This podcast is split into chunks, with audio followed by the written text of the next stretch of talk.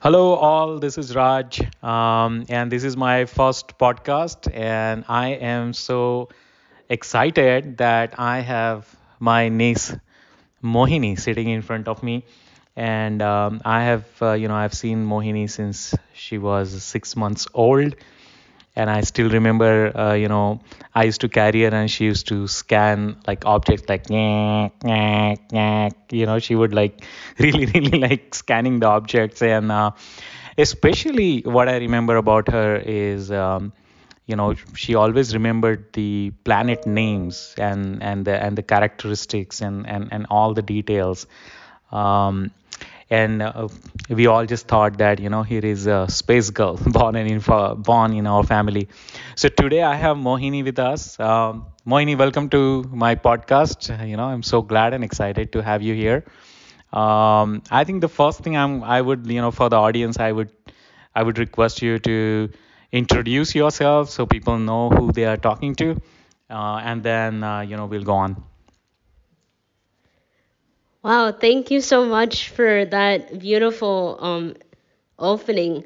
My name is Mohini Jodhpurkar, and I am a third year PhD student at Arizona State University. And um, I am currently uh, trying to get my PhD in geological sciences, but within that, I'm particularly interested in planetary geology or astrogeology, basically applying the principles of earth science to other planetary bodies. And within that, um, I'm particularly interested in the moon and Mars. That is what a lot of my research is around. And uh, as a part of my research, I have the opportunity to work on the Perseverance rover, which landed on Mars in February of 2021.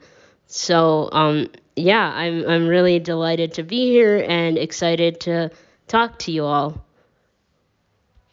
Thank you, thank you, Mohini. So, you know, I'm so glad that um, that you know we have got some time together. Uh, Mohini is actually visiting us uh, on Christmas vacation, uh, and I I thought it will be a good idea to you know uh, really understand a little bit more about this subject.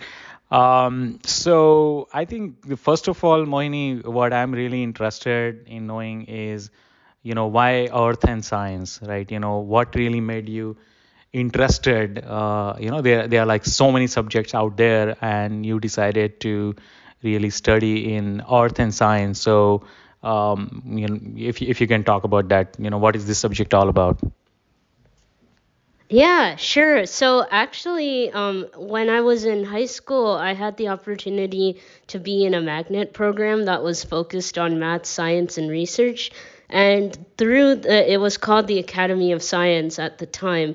Um, and through that, I was able to get exposure to a lot of different sciences like biology and chemistry and physics and earth science and environmental science. There, there basically we ran the entire gambit. And um, through that experience i sort of realized that the parts of my science classes that interested me the most were the ones that had to do with um, the the solar system and like how our solar system had come into being and um, also about just like about earth and the processes that are active on earth and what um, basically what we've learned about why there are storms, why there are volcanoes, how mountains form, all of those sorts of things. And so, actually, when I initially started undergraduate education, my plan was to complete my entire degree in earth science, but I actually didn't really think there was much room for me to work with space because although I have a lot of interest in space and I have had it since I was little, as my uncle was saying, um, I'm not very good at physics. and I thought that you really needed to be really good at physics in order to do astronomy and uh, stuff like that. So I I was kind of I had written that off. But then in my undergraduate studies, I had this class called planetary geology that was taught by my advisor there and I suddenly realized that there was actually a whole new world. Like there was a whole other subdiscipline of earth science that I had never heard of before that um, had to do very specifically with applying earth science and uh, like our understanding of those processes that we've observed on earth to other planetary surfaces like and you know this field is relatively new in the sense that it really the inception was during um, the 60s with the Apollo mission and the uh, the lunar program that the U.S. and the Soviets were competing in basically. But um, as the years have gone by, we've kept sending more and more things out into space, and our data and our resolution only keeps improving. So there's always new discoveries to be had, and so that makes this field very exciting to me. All right, now Mohini, uh, let me ask you, you know, uh, so, so something you know that I always find uh, very very interesting. Um, in in fact i mean uh, when uh, when i was in dubai and there was like an exhibition and over there they actually showed you know the rover and i know that uh, in this in one of the programs you get an opportunity to actually uh, you know have control on rover and you know you kind of know what's going on over there i also heard from you that there is a different time called Mars time, and that was so interesting.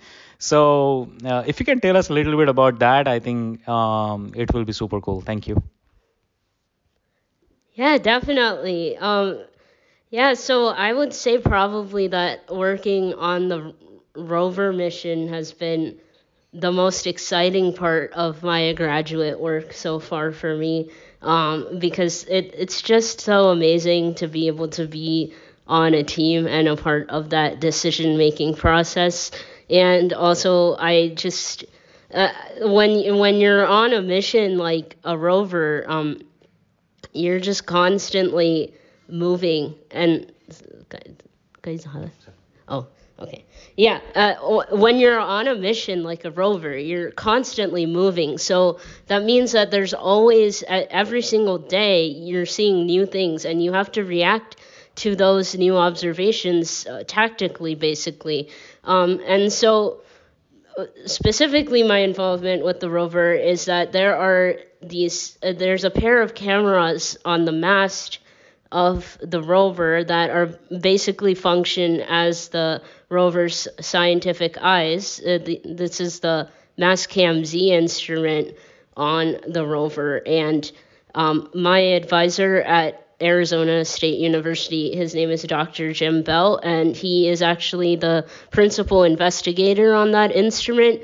And so, because of that, I've had the opportunity to be involved with the mission actually since before it even launched, um, because there was some development that takes place before that as well.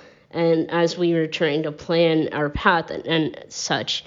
But um, basically, on, uh, on a day to day basis, the images that come down from the rover um, after they've gone through like an initial calibration process, uh, they they come down as as images, and we have all these sequences that are essentially like panoramic views of portions of Mars's surface, and so. Uh, one of my tasks when I'm working with that data is to look at it and see if there are parts that stand out to me as interesting uh, or different from the rest of the surroundings, because then I can kind of push forward a request to observe those areas in more detail and for, us to go in those directions. And it's a full 200 person team. And so it's not like the decision is only left up to one person, but what the incredible thing about that is that there's all levels of experience within this 200 person team. Like there's some interns that have just finished undergraduate on that team, and then there's also some people who have been involved in this field since Viking, like the the first missions we ever sent to Mars, and everyone's advice and observations, as long as they have scientific justification, are basically given the same weight and value. And so it has been such a big confidence booster for me too to see that wow, if I put together a good presentation that's, you know, even just five to 10 minutes long, because there's only two, uh, there's 200 of us, so there's only so much time to hear from everyone. But even if it's 10 minutes, if I do a good enough job and I explain that why this specific observation should get into this plan before we move too far away in order to do that, then people will actually listen and that observation will actually get into the next day's plan. Like, um, I don't know, it's it's a really exciting feeling to have that much sway over things. And then um, in regards to Mars time, um, actually Mars's day length is 23 hours. Uh, well, I think it's a little over 23 hours, but it's still less than Earth's length, and so because of that, uh, as you go um, on the time, like the day on Mars becomes more and more offset from the day on Earth's, and it's basically pretty cyclical. And now it is less of an issue, but at the beginning of the mission, we were really caring a lot about maximizing the daytime efficiency of the rover, and there were a lot of abilities we had to keep an eye on. And so, because of that, there were days that I would have rover shift from 1 a.m. to 10 a.m. and, and other weird times like that. Like, at, at my first year, I lived in a house with four other graduate students, but there were like good two week stretches of times where where they hardly ever saw me because I was keeping such strange hours because of the shifts and and I was also taking three courses at the time. So what was really fun was when I had a shift from 1 to 10 a.m. and then I had a class at 11 a.m. and I had a presentation in that class and I had to give it well and then finally try to sleep. So it, it was a very chaotic time in my life, but and it was the first 90 days of the mission, so this went on for a good three months. But um, I was I would also say that surprisingly, it was also one of the most efficient time periods in my life because I really had to pay attention to how much work I was getting done and making sure that everything was getting in on time.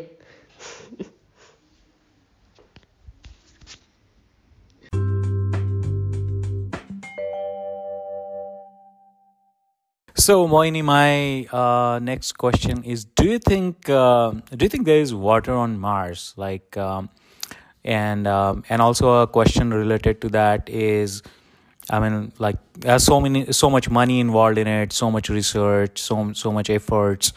Yeah, so I, I'm also interested in you know your views on how is it going to help in the evaluation of uh, science you know uh, how how is it going to help in general you know human society? Um, so yeah uh, you know I would would love to hear your views Mohini.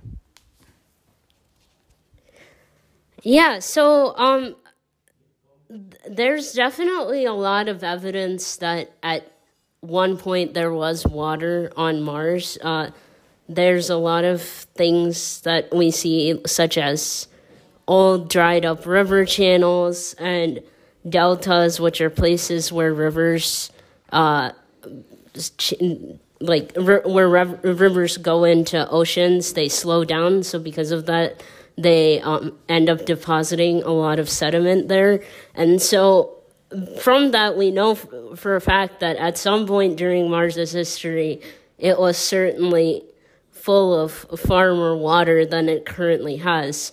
Um, However, in terms of current water, um, we do believe that there is, uh, well, not only believe, we have actually seen that there is water at the poles of Mars in the form of ice, and that there are also glaciers that move on Mars in a similar way to the, the ones that we see on Earth. Um, in the polar regions, uh, they kind of uh, come forward and then they retreat depending on what season it is. And we see those sorts of things. There's also some people who um, advocate for even more intense study of sur- subsurface material on Mars because they think that it's a possibility that, uh, I suppose, similar to how we have a water table underneath our soil, uh, which is what things like wells are sometimes able to tap into.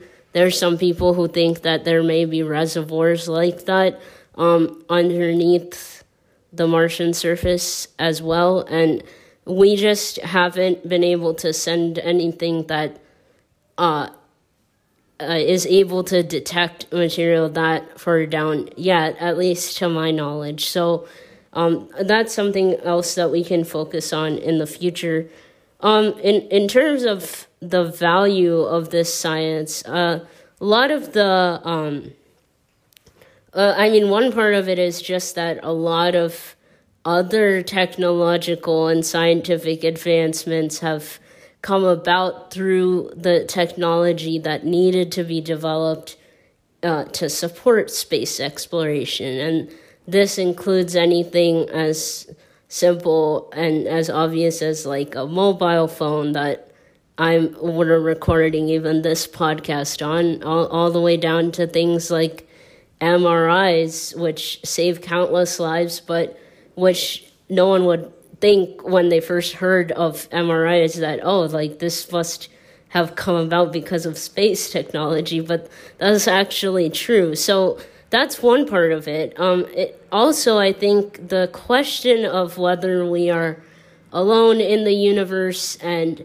how we came to be here and why Earth is to date the only example we've seen of a planet that can support life like all these questions are very fascinating and they've been in the like i guess the collective human consciousness for a long time so as we develop further and we have more technology and access to resources it makes sense that people are doing more to try and pursue these questions and answer them. And i guess from uh, I mean, I, I personally am more of the opinion that things that are in space ought to be preserved and given respect in the same way that we have preserves on Earth and national parks and such. But there are also some people who take a more uh,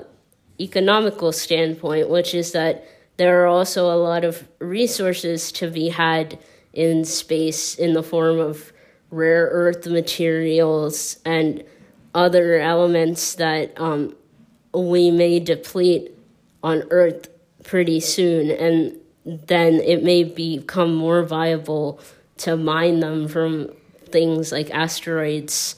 So, uh, for all these reasons, um, uh, hopefully, people.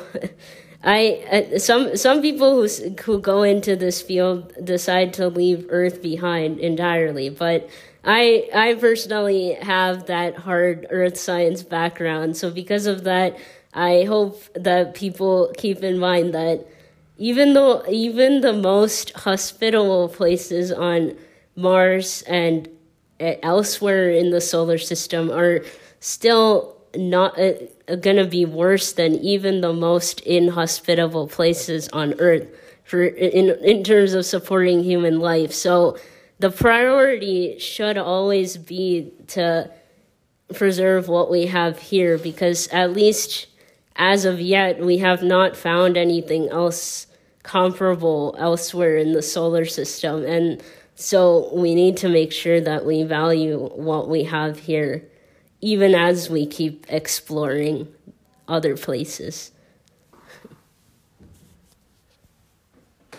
Thank you, thank you, Mo- Mohini. I totally agree with you. Uh, like great thoughts.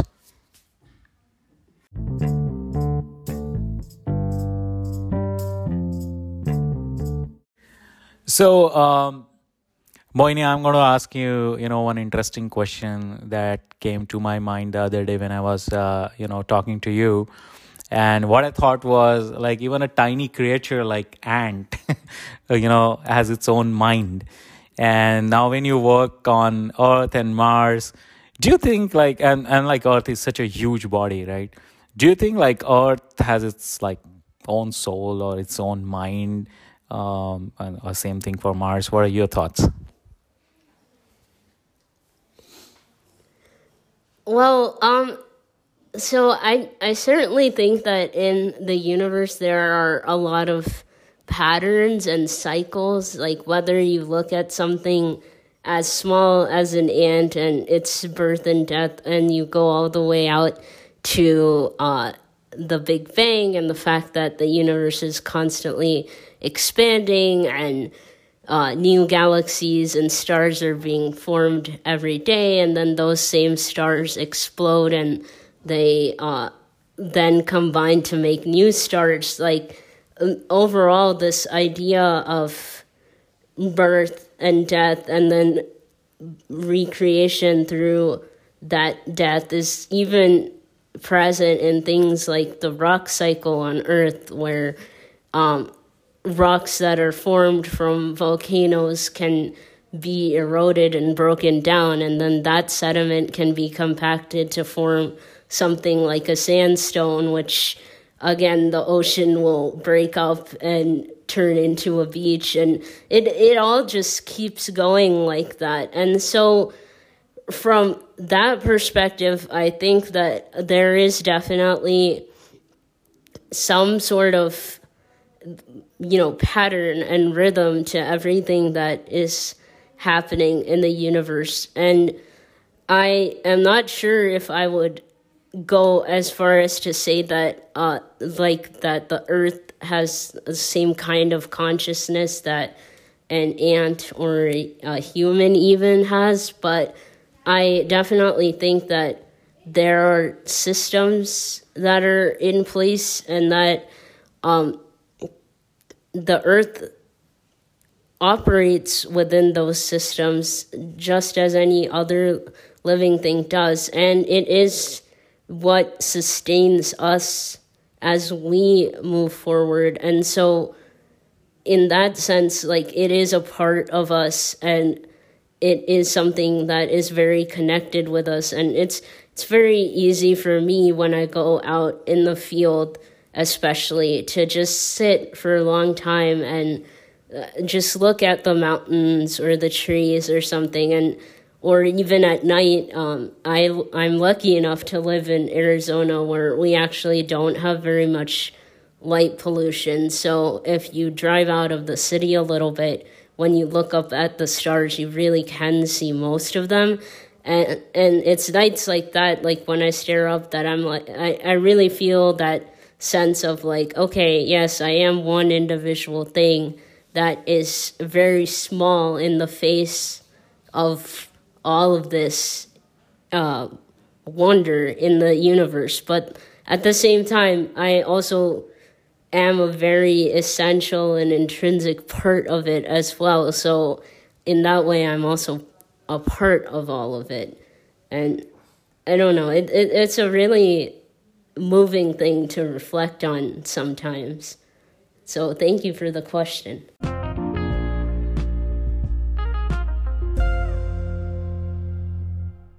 I also learned that Jim was the lead scientist in charge of the panoramic camera, PanCam, and um, also the principal investigator for Mastcam Z cameras uh, on NASA's upcoming Mars 2020 rover so you know, know one interesting thing is like these cameras actually take pictures of uh, mars and, and and all these bodies in, in space and um so how does this really cameras work i mean like how do they take these pictures and send it? Can can you tell us a little bit about that?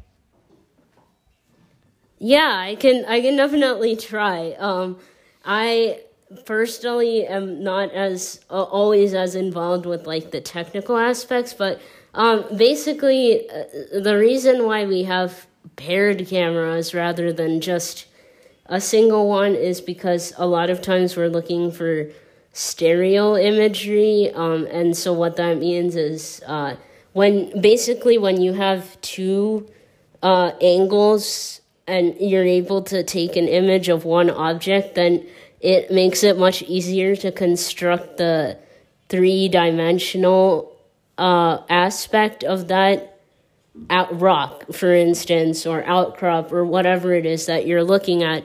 And in geology, it's it's not really just the um, just the fact that a rock looks interesting that is important to understand. It's also important to understand how it is sitting in relation to the other rocks in its surroundings because that can tell you things like okay, was this deposited here later on by some river, or was it intrinsically always there and then something happened, like an earthquake or something that tilted all of these rock layers together?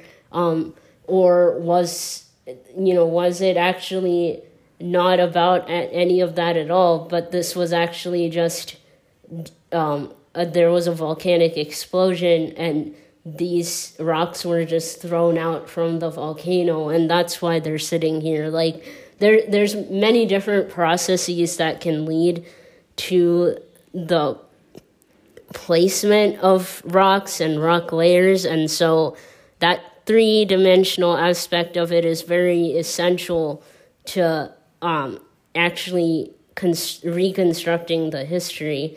And then um, in terms of like how our process um we basically uh basically every, every day um almost we have a series of meetings in which we're um trying to discuss what the rover should do in a given day and these discussions are between the engineers and the people who are controlling the actual technical aspect of driving the rover, and then also members of the science team. And the science team includes people from all 11 instruments that are on the rover. So everyone tends to have a different opinion about how much uh, energy and power we should uh, and time we should devote to certain activities. But it's uh, we kind of luck out as um, Mastcam Z a lot of times because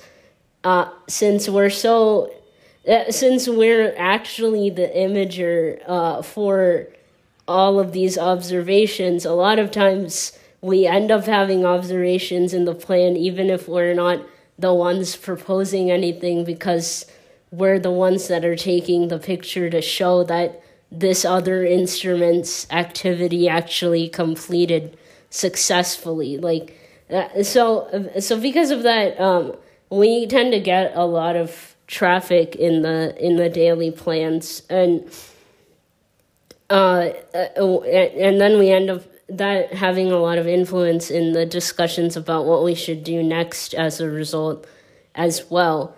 But um, basically, once we've decided on a plan, we we have to send it to Mars, and the process of that is a little complex because we have to send it up to satellites that are orbiting Earth, and then those satellites orbit, orbiting Earth uh, through the Deep Space Network are able to uh, get that signal to a satellite orbiting Mars, and then when those satellites orbiting Mars are able to be above or around the position of where the rover is, that's when those commands are already able uh, are actually able to go down. So that's why usually our planning process happens during Mars nighttime so that uh, so that we can try as much as possible to maximize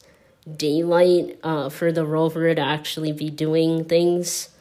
Um, and then our, our process for getting data back is basically the same in reverse. But then there's also uh, the the data when it comes down in its raw form isn't really uh, it's not able to really be used as a scientific product. So there's also a lot of other complicated things that happen in order to uh, change basically the ones and zeros into things that we can actually interpret and see as pictures. But it's it's really fascinating to think about all that and um, learn more about how it works.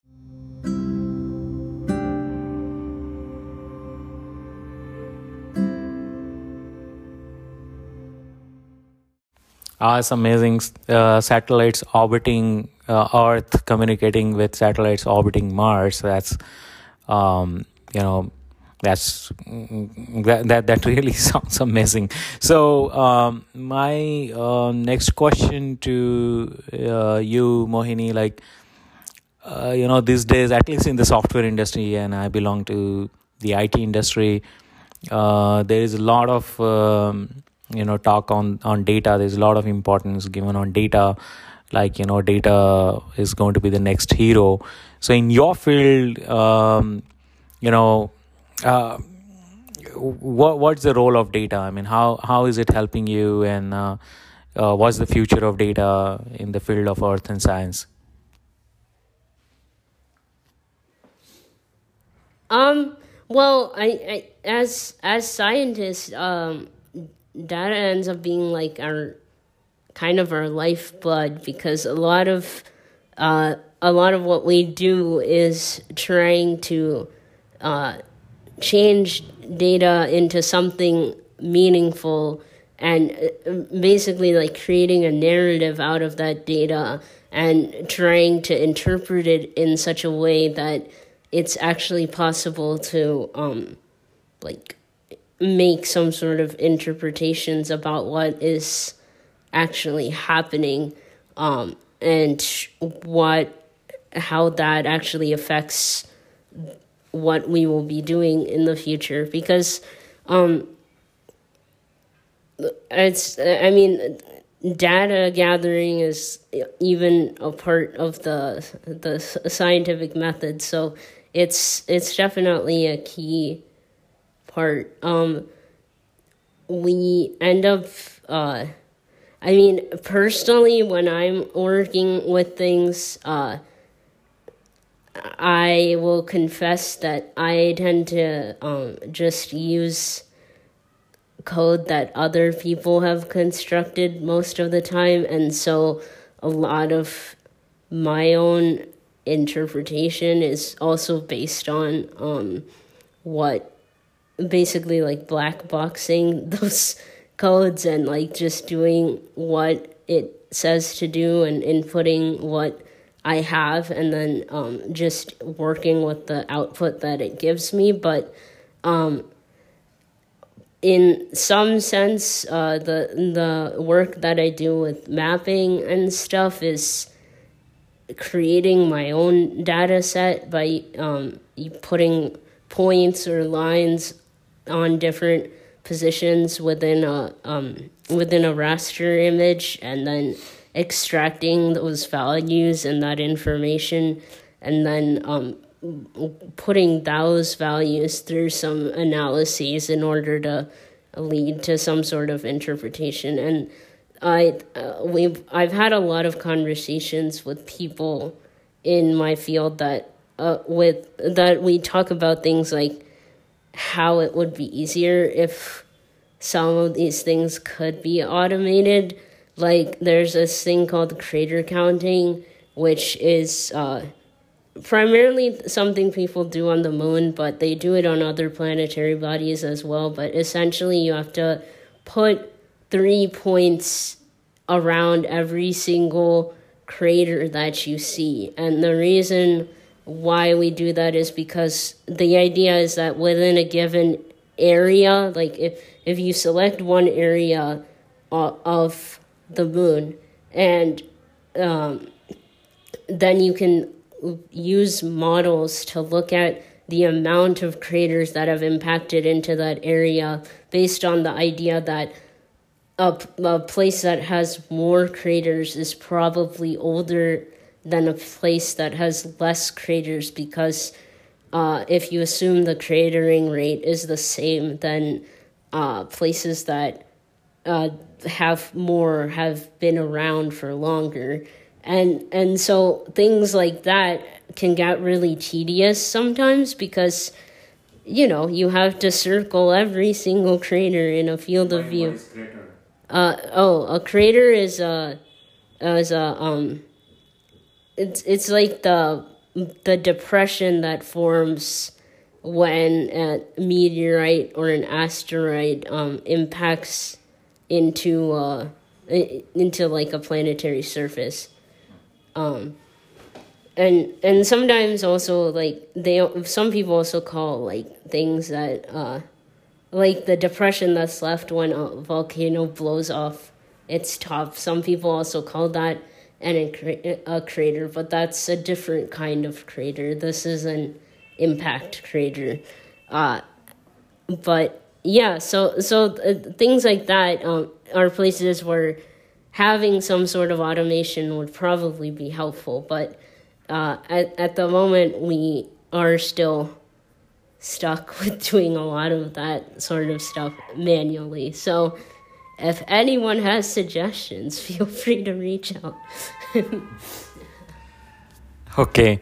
Um, um, just an interesting thought, Mohini. Just imagine 100 years, 200 years, 500 years down the line, uh, that generation, if they are listening to this podcast, um, you know, uh, I don't know what will be their reaction. I mean, do you think like uh, human beings will ever uh, actually live on Mars or Moon for that mar- matter? I mean, any wild guess? Any thoughts? I I think it's possible eventually that it will happen. Uh, at the moment, we don't really have the technology to support uh, like actual living like a colony on on Mars or the moon but I think a lot of science and technology and innovation is definitely being directed towards that uh, initiative at this point especially with things like uh, the privatization of space exploration and these corporations that are now getting in on this game. Um, I'm sure that as the years go by, there will be more progress. I, uh, personally, from what I can tell, I don't really think it's gonna ever be possible to like actually terraform another planetary body. I think there's just too many things that could go wrong in that sort of process, such as like uh, like people can say, "Oh, let's terraform Mars," but Mars's atmosphere is really thin, so even if you tried to pump in oxygen uh, into it in order to make it more breathable, for instance, uh, at the moment all of it would just escape back into space. So you would have to f- create some sort of mechanism to keep that gas trapped long enough for it to like create a critical mass and we just don't even have a concept of a technology that would be able to surround a planet like that and keep gas in. So well, that's just one example but i that's one reason why i don't really think that terraforming is possible but i think it is possible that in the future we'll have like maybe small bases or something, uh, sort of like the International Space Station, but a version of that that is on the surface of the moon and of Mars, even. But that's at, at the moment, we're still trying to figure out how to get uh, samples, like rock sample tubes, back from Mars. So I think that trying to figure out how people how we can get people back from a place like Mars is still uh still something that we're working on, I would say. yeah, or, or, or like, unless uh, we figure out how to live without oxygen.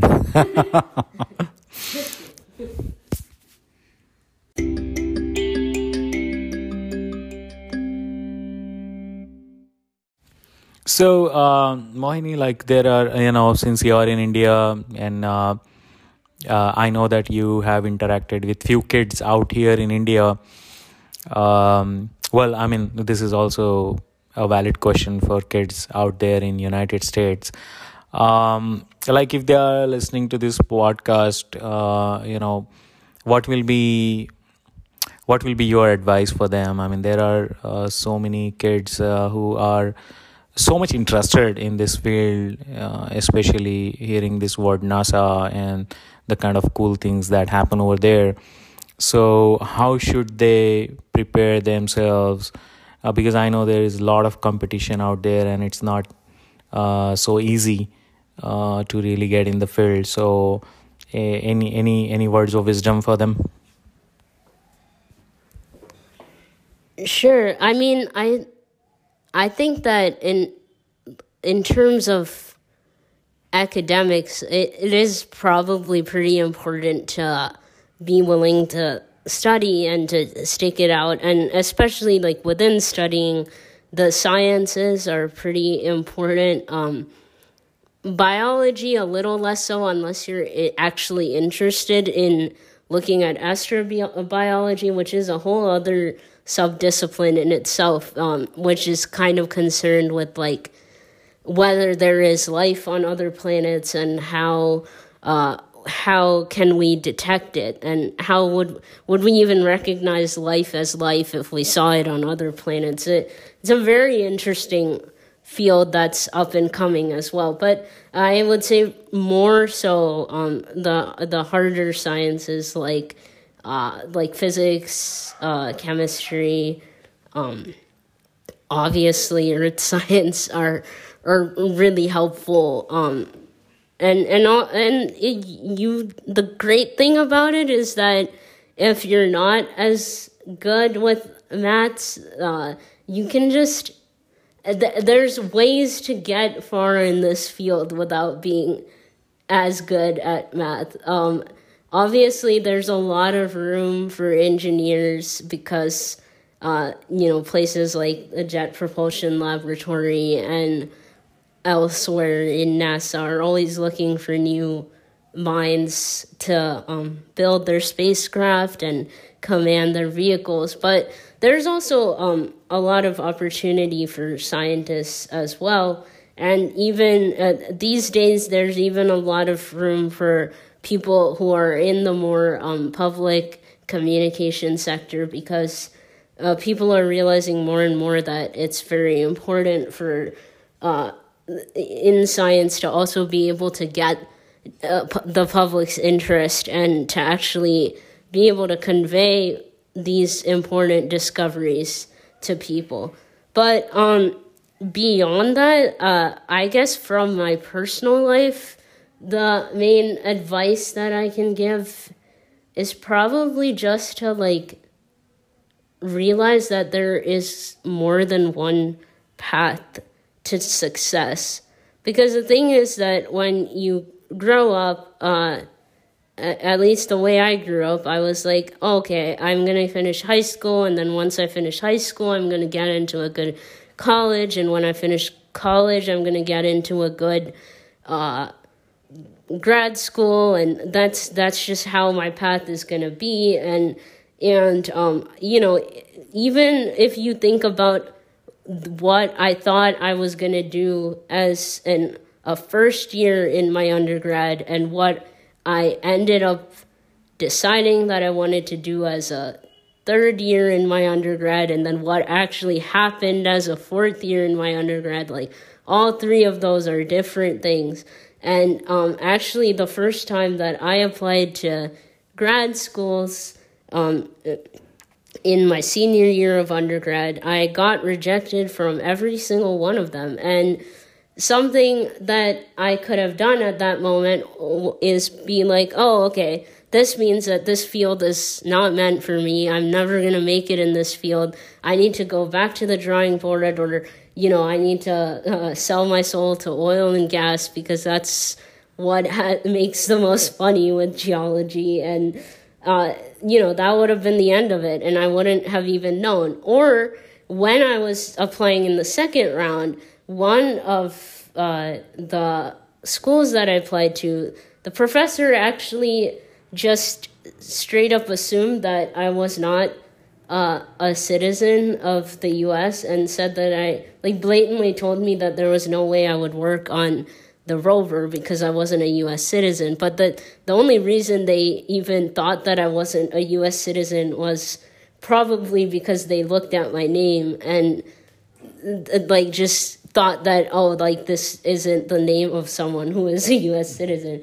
which is kind of funny but you have to learn how to shake off these sorts of things. And even things like getting and you have to learn how to handle rejection and how to cope with all of that. And if there's something that you really really want then you can't let other distractions like that like even if people seem to think that you don't belong there or seem to think that uh, you won't be able to make it like you can't you can't let that influence you or stop you from something that you really want. Because if it is something that you're really passionate about and that you really care about then you have to um, give everything you have to it. And and honestly, like in my in then in my undergrad final year, since I got rejected from everywhere, I was like,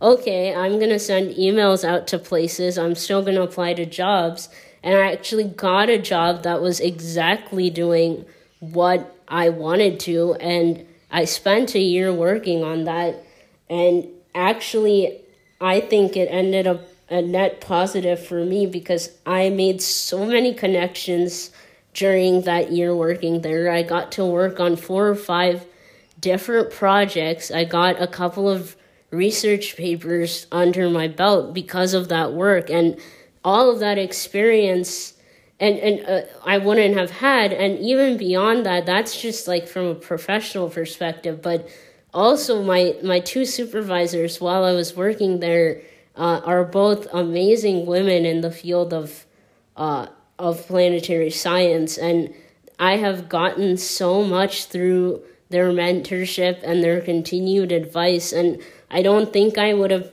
gotten close enough to them to call them friends without having that experience of working with them for a year. So I overall I don't really regret anything about my track or the way that it went, but um, also just just don't don't give up just because of a little bump. Like even uh, I'm gonna sound corny by saying this, but like our our rover's name is literally perseverance, and I think that perseverance is a very important value to have if you want to succeed in honestly any field. Um, there's days when some big rock comes in front of us or there's like a really sandy area that uh, the rover's autopilot is scared to navigate it on its own so it just stops and nothing else gets done in the plan for the entire day.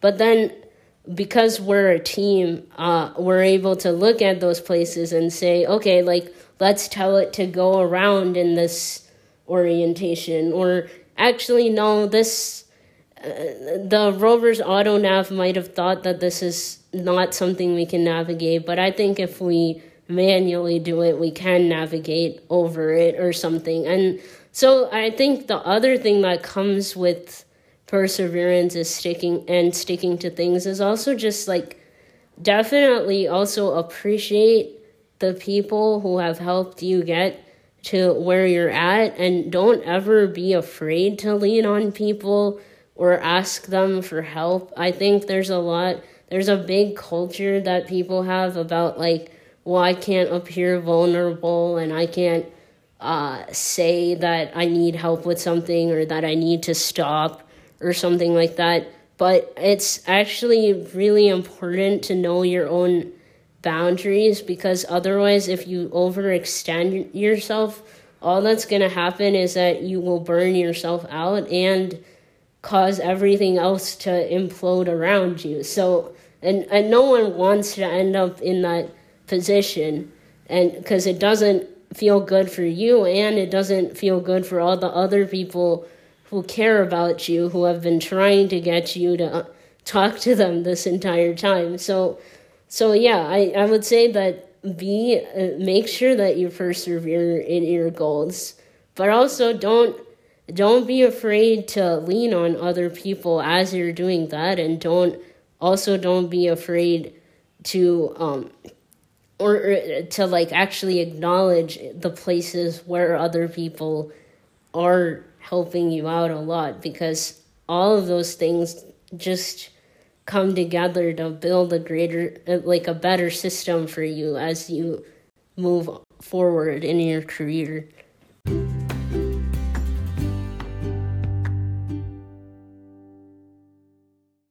Uh, that's that's great advice uh, mohini uh, and I'm I'm I'm sure the students out here, the audience, uh, you know, will definitely be benefited uh, by that. Now, um, my my next next question is like, um, you know, how how is the life of a PhD student? I mean, how how does your day look like? What kind of uh, exams do you have to give? I mean, what are like the the stress points, and then uh, I know that you know you also have pet uh, cat Radhika, and so uh, you know how do you manage the stress? So if you can, if you can talk uh, about that. well, um, yeah, the the PhD is definitely pretty stressful because within within the PhD itself, there is the work that I am doing with the rover, which is uh, one priority that I have as a student. But then there's also um, the courses that I'm taking and the coursework that I have to complete for that and like studying for exams and such. But then also there's my own two research projects. I'm very lucky in that one of them, which is on Mars, uh, I'm I'm able to use some of the data that we've gathered on the rover um, towards that. So in that sense, it is aligned with that. But like there is still a lot more to that project than just the element of it that's related to the rover. So that's a lot of work. And my second project is on the moon. So that is its own a separate entity that I also need to think about spending time on. And and all those aspects are I would say like the parts that are the most uh, linked with my PhD. But then I, I'm also a grad student, and I am uh, I'm not the senior most grad student in my lab group, but I am the second oldest, and so because of that, I also end up giving a lot of advice to the first years that have joined this year and have spent some time like training them on certain things. And so that ends up taking some of my time. Um, and then at, at home i live i have a roommate but we basically manage the entire house on our own. So there's always those more mundane tasks like the chores at home and grocery shopping and cooking and all that. But um, I I have to say that um, actually I think adopting Radhika is probably one of the better decisions that I made in 2022. Um, she's she's really sweet and um, I think it actually helps me a lot to have her around because it's a reason to like get up and not study sometimes and, and so it keeps like my brain flowing in that way, like to just spend take some time out to play with her and stuff. And then also at night, she um, really likes cuddling with me, and that also feels good. So um, because of that, I think she's definitely been a net net positive for my mental health. I would say. Um, and and I have other hobbies as well that I and and I also try to keep up with my friends um that because most of my friends don't live in Arizona they're still on the east coast or in central time so um I I try to very intentionally make time to spend with those people as well because otherwise it's really easy to feel isolated when you just get completely wrapped up in your work and you don't take time to talk with other people about what's going on. But like my my friends and my family are really important to me so I definitely take the time to talk to them. And that actually ends up helping me out a lot too because sometimes when I'm stuck on something in my research if I go and explain it to someone else who has like no knowledge of what I'm talking about, they they're actually able to give me a very different perspective and help me figure out where the gaps in my explanations are. So uh, overall, um, I think I try to keep things balanced, but sometimes it does get overwhelming, and whenever it does, I try to turn to the things that um, I enjoy, like arts and crafts and music, to help reintroduce that balance into my life.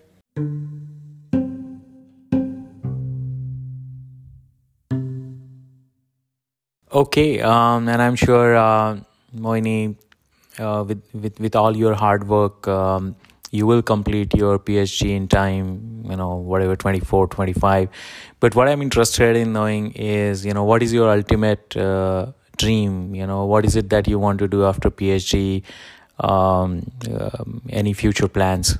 Yeah I, I think in some ways my vision is always evolving as i um, have new experiences and i learn more about like what i don't like about what i have to do and and what I do like and what I would like to keep in my life. But overall, I, like like one thing that I think is really important to me is I actually really enjoy working on the the perseverance mission, and so in the future, I would like to be able to continue working on at least one mission.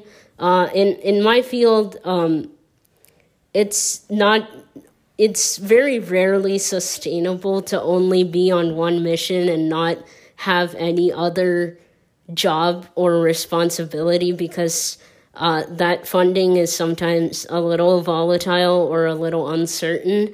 Um, so I think ideally I would like to be a research scientist, um, probably in some government institution, I would think, such as uh, the U.S. Geological Survey, the Smithsonian, or NASA. Um, uh, just because that introduces some level of stability. Um, and uh, you know, I, I did I did come from an interest in education, and that interest is still there, but I think that if I were to become a professor, it might become too stressful and hectic for me.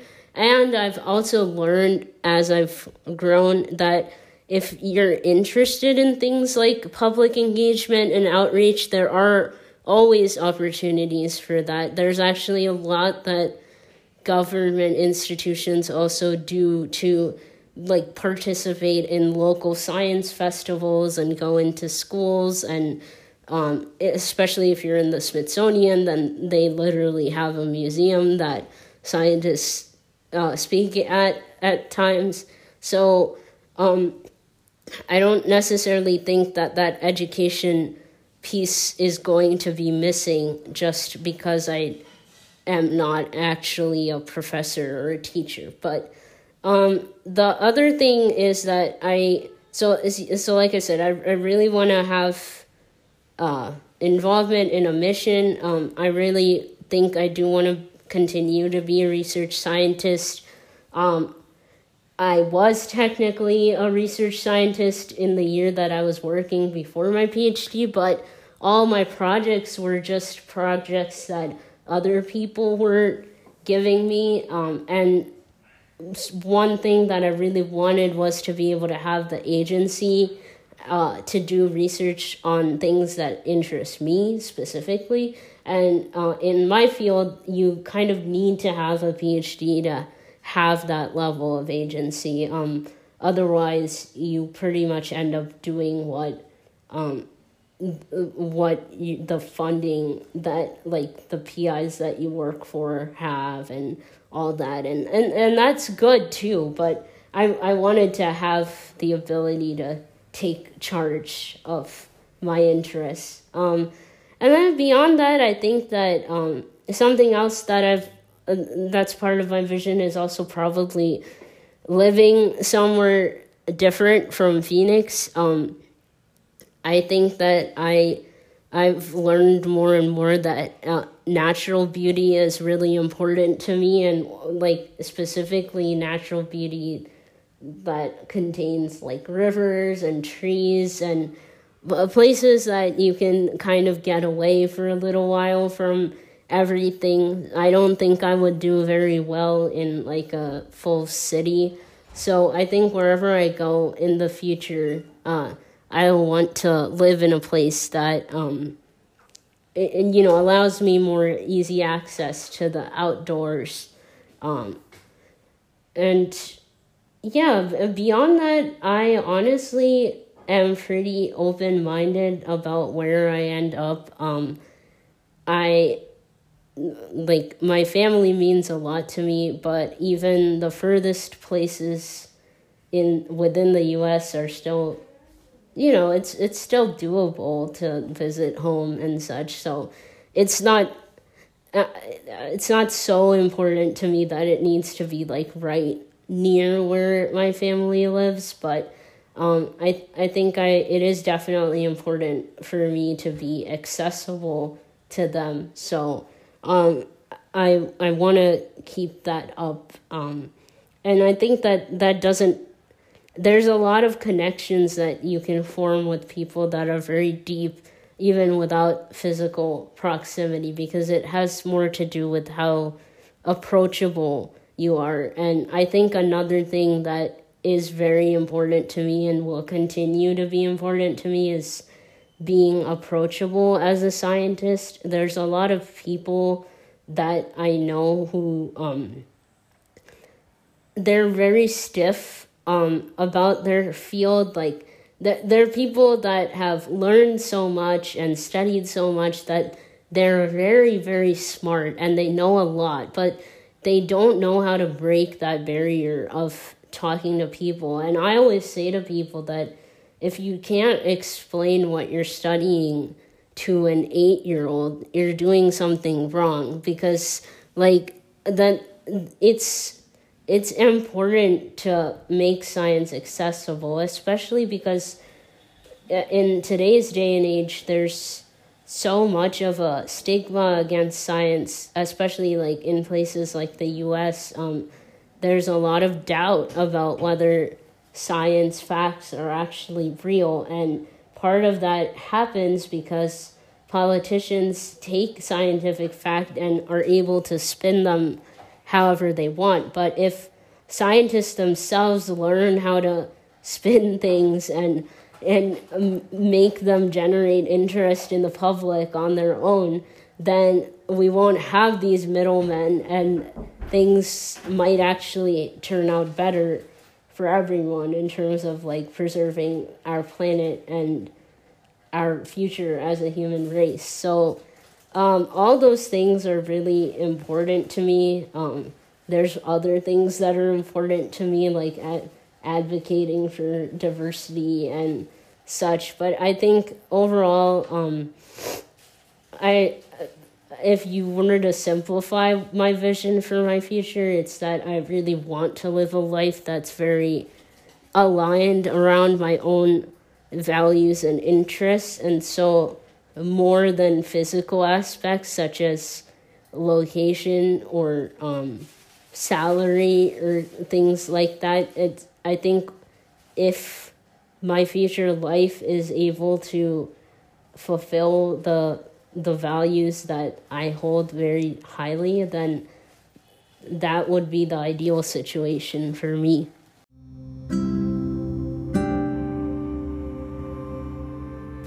Uh, making science accessible to kids and explaining it even to 80 year old kid that's uh, amazing thoughts uh, mohini. So we come towards the end of this podcast. Uh, and mohini i've seen you growing up as a child and uh, i'm so proud of you of what you have achieved um, and to hear your thoughts um, and and your views. Um, um really really proud of you uh, mohini. And uh, wish you all the best. Um, uh, one last thing like you know if if if the audience wants to uh, you know reach out to you what is the best way if in case if they have any questions um, or if they want to reach out to you?